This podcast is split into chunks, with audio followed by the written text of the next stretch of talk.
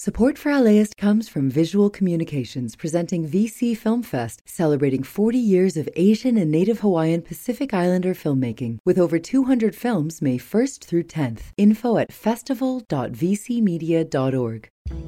I'm Austin Cross. Join me for LAist's new live event series with the James Beard Foundation. We Are Where We Eat will go behind the scenes of LA restaurants. The kickoff event is May 22nd. Tickets at laist.com slash events.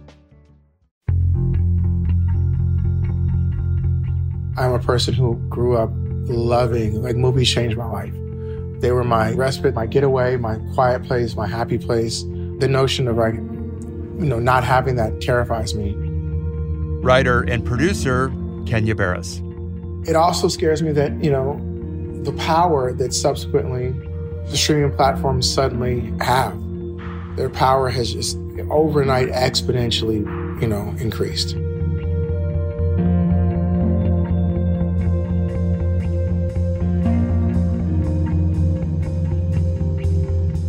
I'm John Horn. Hollywood is fundamentally changing in real time. And for a lot of people, that can be terrifying. There are big questions about the future of film and TV, and there are the very real struggles of tens of thousands who've been out of work for months. But could the shutdown also be an opportunity for a much needed industry reset, a time to fix what's been broken for far too long?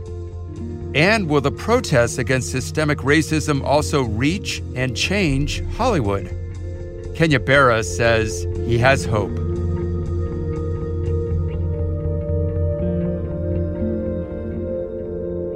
This is Hollywood, the sequel.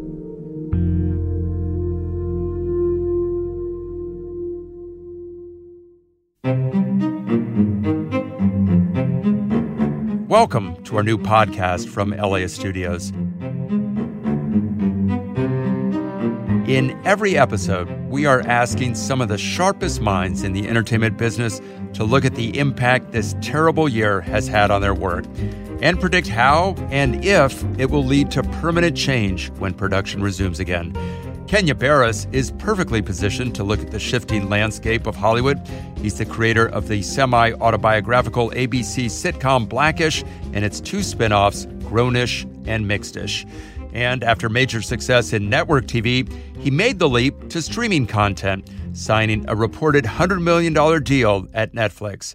His latest series is called Black AF, and it was just renewed for a second season. And then everything stopped we have dates, but you know those dates keep getting pushed, and everyone's kind of just hopeful. We're just hopeful that you know at, at one of these dates is going to stick, and we're going to actually start back up for production because there's a lot of people who work on stage and set. You know that feeds their families, so we're hoping that it actually gets going soon.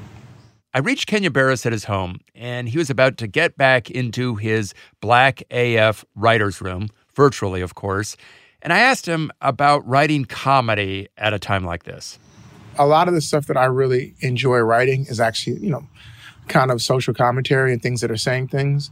And right now, in particular, most of the stuff that I do, it's really hard because if you look up and you have to say, I don't know how to tell this story in an honest and sincere way and not include COVID or not include Trump or not include police brutality, and that includes sort of just a changing landscape and just a, the world is is turning upside down in front of us, you know, every other day. And how do you not include that? But at the same time, do you, you know, it's still escapism and entertainment.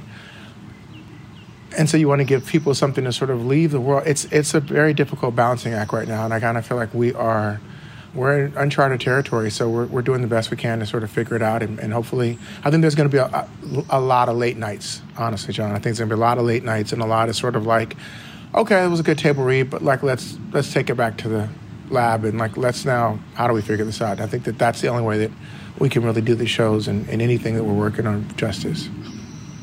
If, like me, you've been working at home, you start to notice a lot of noises around the neighborhood, especially from your neighbors.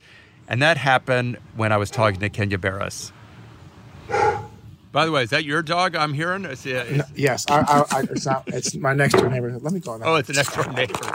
Every time I try and like enjoy my life, Like there's like a gardener, a helicopter. A, um, okay, that should be. So we had to move locations. Then we got down to the premise of Hollywood the sequel that this current moment, as frustrating and frightening as it is, could also be an opportunity to identify what needs to change and what can change in the industry. I feel like the biggest thing, not the biggest thing, I think the first thing, if it were me, I would say is that we need to make sure that in front of, behind, in executive levels, at, you know, corporate level, that we are, creating places of, of business and work models that actually reflect what the world looks like. You know, I, I think that that's, it starts there. You know I'm saying? I kind of feel like let's make, you know, this, you know, these be sort of like versions of, of the world outside of us. And I think oftentimes we look at these in these situations and we're like, this isn't the world that I know. You know what I'm saying? And I think I really applaud Marta Kauffman. she recently talked about, and she almost like was tearful in saying it, like the idea of what friends that she never, the, the lack of diversity on friends, right? And I know Marta, and she's a sweet lady, and she's a genius, but you know, there's no version of whatever part of New York that might be. I don't know. You know what I'm saying? Like, oh, where where was this cafe at? There's not even a Puerto Rican there. But you know, so I feel like the notion of like remembering that the world needs to reflect um, what the world actually looks like. I think that would be my first first thing. I think I think that looking at at the the place that we're making people work. Know I'm saying the idea that we're making people work inside a situation where they need to feel comfortable. It's work. It's not you know, it's not the club. It's not, you know, someone's backyard. It's a place that they're going to support themselves. You know what I'm saying? And so I think, you know, if someone's LGBTQ or if they're a woman or if they're black or Latinx or Asian or whatever the case may be, I feel like people should not have to go to work and, and have moments that they feel uncomfortable and they're just trying to support their family. So I think we need to make sure that we're, you know, especially in entertainment because it has such a lax model to it. Sometimes we forget that this, you know, ultimately people are trying to feed their family and keep roofs over their family's head. So we need to make sure people feel comfortable in, in the work environment. I also feel like, um, you know, I think that it's time for different stories to be told. And we, you know, and I think that that is really, really, really important. I'm doing a movie on um, the guy who invented the, the television show Cops, and the notion of how that show perverted and deranged the idea of black, of the, what the black community looks like, and the perception of policing the black community for generations you know what I'm saying? I feel like, and we continue to allow it to be played, like, I feel like that was something that I feel like was just unchecked. And I feel like, you know, the unchecked balance of power has to sort of now be- become checked. So that that's my long-winded answer of like, I think we have to start shifting the world back to a little bit more of like, you know, being aware of people outside of the mainstream. But your mention of cops is really important because I think it gets at two things. One is the way that narratives can shape our view of the world and specifically the way that narratives about a certain group of people can color our view of that situation. I wouldn't say just cops. I would say like the lethal weapon movies, Dirty Harry, these ideas that these rogue police officers who work kind of extrajudicially, those are the heroes of those stories, not the people that they're taking advantage of. But that's the way that we start to see the world. And it gets to the bigger point that I think you're talking about is that these stories matter because they're not just entertainment, because they really affect the way that we see things. And they start to soak into our subconscious or even our consciousness in ways that we don't really understand until it's almost too late. Right. I, I think that's I think that's completely right. And I I want to be clear. Like I fucking love Lethal Weapon. you know what I'm saying? But but I feel like I'm looking for the lane to be widened. You know what I'm saying? We were working on two lane highways, and I feel like the the notion of diversity and the notion of like is like you just need to have more than one example or more than one way of looking at you know those types of uh, of of stories. I feel like if there's you know more if, if there's five of those if there's five different versions of lethal weapon then we have five different ways to try to see and we're not saying like this is just the only way of, that this that this works or this plays i think that it's important to let new voices different voices be heard and let people choose and let people see that there's not just one way and one thing, one way of looking at things. Becomes that you know we can see entertainment you know, it, it's oftentimes art with the small a, but it also can be, can be art with a, a big A. You know, when Ellen got on and said, I'm gay, you know, that was a huge motion forward. When when Sammy Davis kissed, when Archie, Sammy Davis kissed Archie Bunker, there was a moment, you know I'm saying? Like, this. you know, I just think that in some aspects, things, entertainment can really help push the conversation forward, comedy in particular. So I think that, you know, I'm not trying to get rid of any ideas and say like this idea can't be soon because I think that's also harmful in a way. But I think expanding the notion and expanding the the forum of ideas is really important. I'm going to read you a quote. I did something good. I made Juneteenth very famous. It's actually an important event, an important time, but nobody had ever heard of it. That guy. That's not not you talking about what you did on Blackish. That's Donald Trump talking about Juneteenth. But it does bring up a point how something like Juneteenth can become something that people talk about because they hear about it on Blackish or on Donald Glover's show Atlanta, or now I think you're working on a musical with Pharrell Williams about it. That part of what entertainment can do is not just kind of shape the way that we see the world, but teach us something that we need to be taught. Absolutely. Like we did it, we did another episode on Black AF about Juneteenth. It was one of my favorite episodes, and you know, I got a lot of, sh- you know, stuff for it because people were like, he already did that on Blackish. And I was telling my publicist and my friends, it's like, I'll do it again and I'll tell that show again and I'll, I'll tell that episode again and again and again. And I think the reason that I, you know, push back to on that particular thing is like, you know, one, I feel like the concept of blackness is not one series long.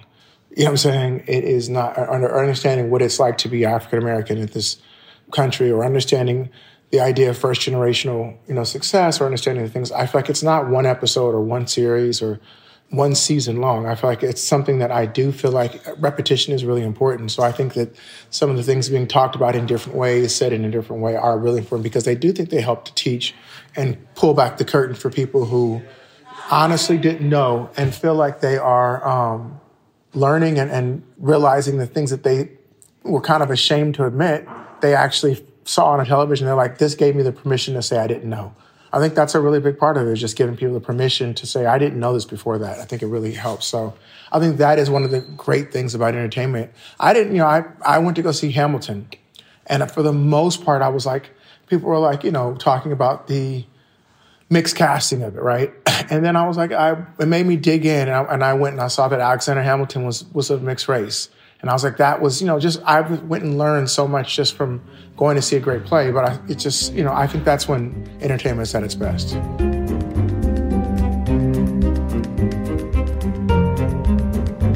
Coming up, if the balance of power is shifting from the multiplex to the living room, how badly are we going to miss actually going to the movies? I'm directing, writing, and directing the first movie I've, I've you know, I've been offered movies before. This is the first one I took on. It's a really special thing. If I can't see that movie in theaters, I would be really, really, really, really, really bummed out. To stream or not to stream? That is the question, or at least one of the questions.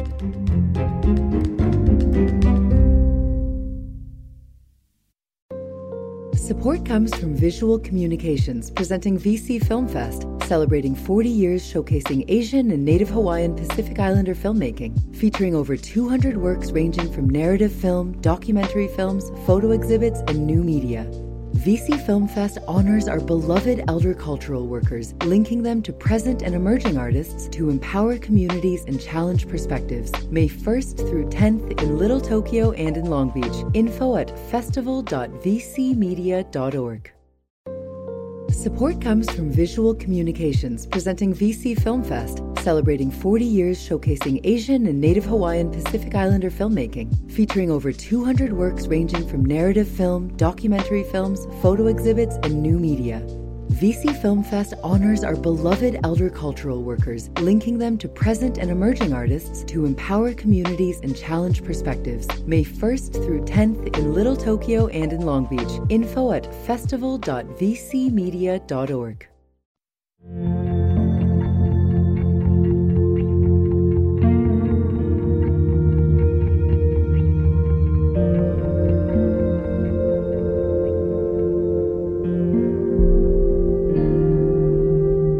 While he is probably best known for his TV series like Blackish, Kenya Barris also works in film. He co wrote the popular comedy Girls Trip, and he also has a couple of upcoming features. But who knows when or even how they're going to come out. One of the things that is important about what you do is that you work across a lot of different platforms. And you've worked in network TV, streaming, you wrote or have writing credits on a couple of upcoming movies uh, Coming to America, number two, and The Witches. And those are movies that are have planned theatrical releases. Right now, as we're talking, Warner Brothers has postponed the release of Tenet. Uh, you know, Mulan's going to move as well. So, what do you think about platforms? I mean, you're a parent. Will you take your kids into a movie theater? How do you think that business is going to change?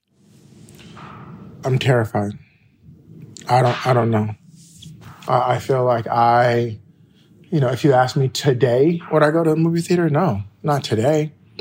Um, if you tell me, you know, in eight weeks, and they've come up with a you know, a, a, viable sort of protective feature that I can go see a movie and I feel that it makes sense and it's there. Maybe if you tell them, ask me in, in uh, six months and there's a, a vaccine, I, I, might move closer to it. I mean, I don't know. I mean, I, I'm a person who grew up loving, like movies changed my life. They were my, you know, my respite, my getaway, my quiet place, my happy place. Uh, me and my second oldest daughter, like that is our thing to do. And it became my thing with my youngest daughter. And, you know, the, the notion of like, you know, not having that terrifies me. It also scares me that, you know, the power that subsequently streaming platforms suddenly have, their power has just overnight exponentially, you know, increased. And, you know, I think that uh, Ted and Cindy and Reed and those guys are people I, I, trust and I believe in. And I think that we have good leadership. But like, what if they leave? What if they're, you know, what if, well, I don't know, I don't know the other streamers as well. You know, like the, the amount of sort of, you talked about, it just said this, the amount of like visual education that they would be in charge of is staggering. You know, it's staggering. I should say that's Ted Sarandos, Cindy Holland, and Reed Hastings, the three of the most yes. senior executives at Netflix. The other thing that's amazing about Netflix, I talked probably a year ago to an independent filmmaker who made a dozen films, and then she made her first movie for Netflix. And they said more people watched this movie on Netflix than saw all of your movies combined in theaters over their complete and total runs. I mean, it's it's staggering some of those numbers. You know, you see things where 75 million households in a four day period of time watch it. That's Super Bowl numbers. You know, those are, those are, you couldn't, the monetary sort of like equivalent to that in a movie theater, I mean, is, was it ET or something? I feel like it is, it's, it's unbelievable. So I feel like it is, and it's gotten now when you have a captive audience and there's no other options, you know, and, and we're seeing, I, I think the, are, are we seeing the last gasp of, network television? I hope not, but we might be. You know, I feel like what does that where does that leave us? So it's it's a everything is brand new and we are looking at a time we're staring it in the face where it's never it's on microwave speed how quickly the world is changing in front of us. So let's say we're a year out from this and let's just say people aren't dying and things have resumed to some sort of normalcy. If you look back at what comes out of all of this, what would give you maybe the most satisfaction? And what would you be most pissed off about if it wasn't actually fixed? I'm directing, writing, and directing directing the first movie. I've, I've you know I've been offered movies before, but this is the first one I took on. It's a really special thing. If I can't see that movie in theaters, I would be really, really, really, really, really bummed out.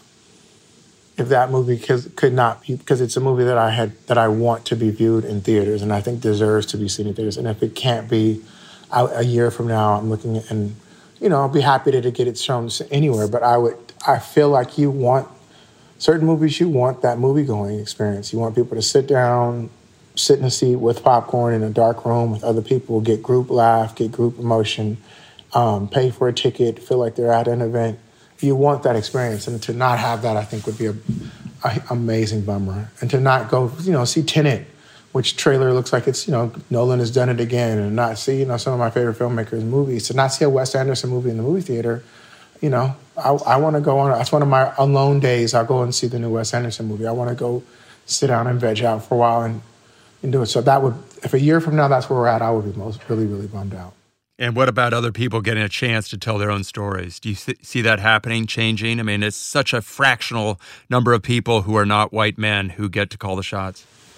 I think that we're definitely going to see that change. I definitely think that right now, I'm even just in things I'm working on, the things that are being bought, I'm seeing that that's happening. The thing that scares me, when we kind of started this talking, is that there is no date of production. So if they tell you, you know, Kenya and John's movie is, you know, slated to come out next summer, we know that in order to shoot our movie next summer, we have to we have our movie in their theaters by next summer. We have to start shooting by August first. We don't know if we can shoot August first. We don't know if we, if we can shoot September first. We don't know if we can shoot October first. We're seeing the highest spikes in COVID since COVID started. You know how do how do insurance companies indemnify studios and to go and, and do this? Like, what is the, and are we going to shoot everything socially distanced or on long lens lenses? And people, you know, I mean it's a it's a very very very interesting time. So I, and I don't. It's one of the times I don't have the answers. I don't even have a. I have a pitch. I don't have a pitch. I think Tyler Perry's notion of how he did, how he was going to do it was the best in terms of like sequestering really everybody, basically. I think that's the best pitch I've heard. I don't know how real it is, but that's the, the best pitch I've heard. Here's my last question. You talked about Friends co-creator Marta Kauffman, and she said, I didn't do enough when it came to diversity. So she's being open and being reflective. And there's some personal accountability and honesty there. But it's one thing to have people kind of questioning, you know, their decisions. It's another thing to actually hold them to some sort of test or standard. So maybe people might start waking up and realize that they can't continue as they've done in the past. But how do you actually enforce seems like the wrong word but I don't want to enforce. I, I know, but I how wanna... do you make sure that they're not just going to say 10 years down the line, oh, I should have done better and actually do better well, I, now? Here's the thing. I think that's why Marta's Marta, because she would actually say that. I don't think it was her job if that's not the, and this is my true, true belief. If I don't think that's her job, if that's not the friends that she wanted to tell, I don't believe it's her job to make that friends. There's two things that should could happen. People could call her on it and stop watching or, or say something to her that makes her feel like if I want this show to continue to be successful, I need to sort of change, you know, change it. Or, or the way that I would say, let's not just have friends. Let's have other shows that, you know, I'm saying that, that do have, you know, show different reflective um, images to America. You know, that way that Marta can tell the show she wants to do, but someone else can go do the show that they want to do. But it's, so that there's not, it's the, it's the whole thing I went back into our, our earlier in our conversation of opening up the lanes. You know what I'm saying? And I kind of feel like if you open up the lanes, it starts to make, you know, what people's creative integrity is become, you know, not feel as threatened and feel like it's, you know, it, they can do what they want to do, but there's other things that sort of answer the, the calling of that. I took a lot of, a lot of shit on my show because you know, my kids were based upon my real kids, which who were, you know, their mom is biracial and, you know, I'm not, you know, super dark, dark. And so they were like, well, I'm a colorist. And I was like, I just did this based upon my family. And if there were more shows about black families, I wouldn't have gotten the flack that I got because people want to see themselves reflected. And when they don't, they feel like, well, you're one of our storytellers. Why aren't you reflecting this? And it's, I completely understand where they're coming from, but that's not necessarily fair to me as a storyteller when I'm trying to tell a story about my family, you know what I'm saying? But I, there's also a responsibility that I have to try and make sure that I have other shows that do reflect this and make sure. But I feel like if we give more opportunities and have different versions of, of people's creations put to film and to television, I think we'll, we won't have to answer Marta feeling the, the call of I should have done more. But that's I think that's the way you keep the art at its purest form. Kenya, thanks so much for sharing your time with us. Thanks, John.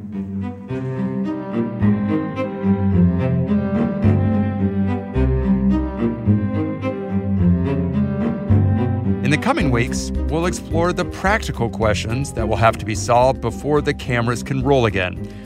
Here's Homeland producer Leslie Linka Glatter.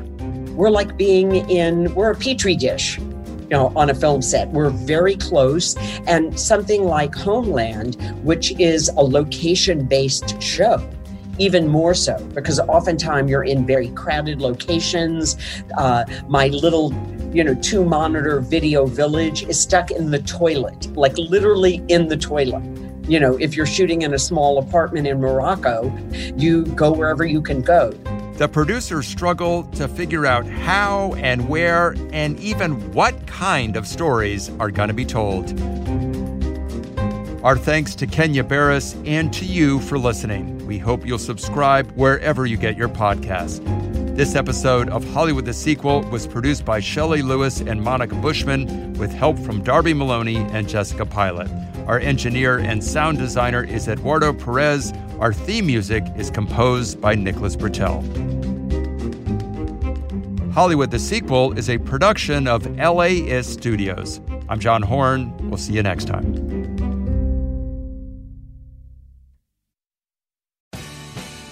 The LAist Spring Super Sweeps is happening now. You can win amazing prizes while supporting your source for local fact based journalism.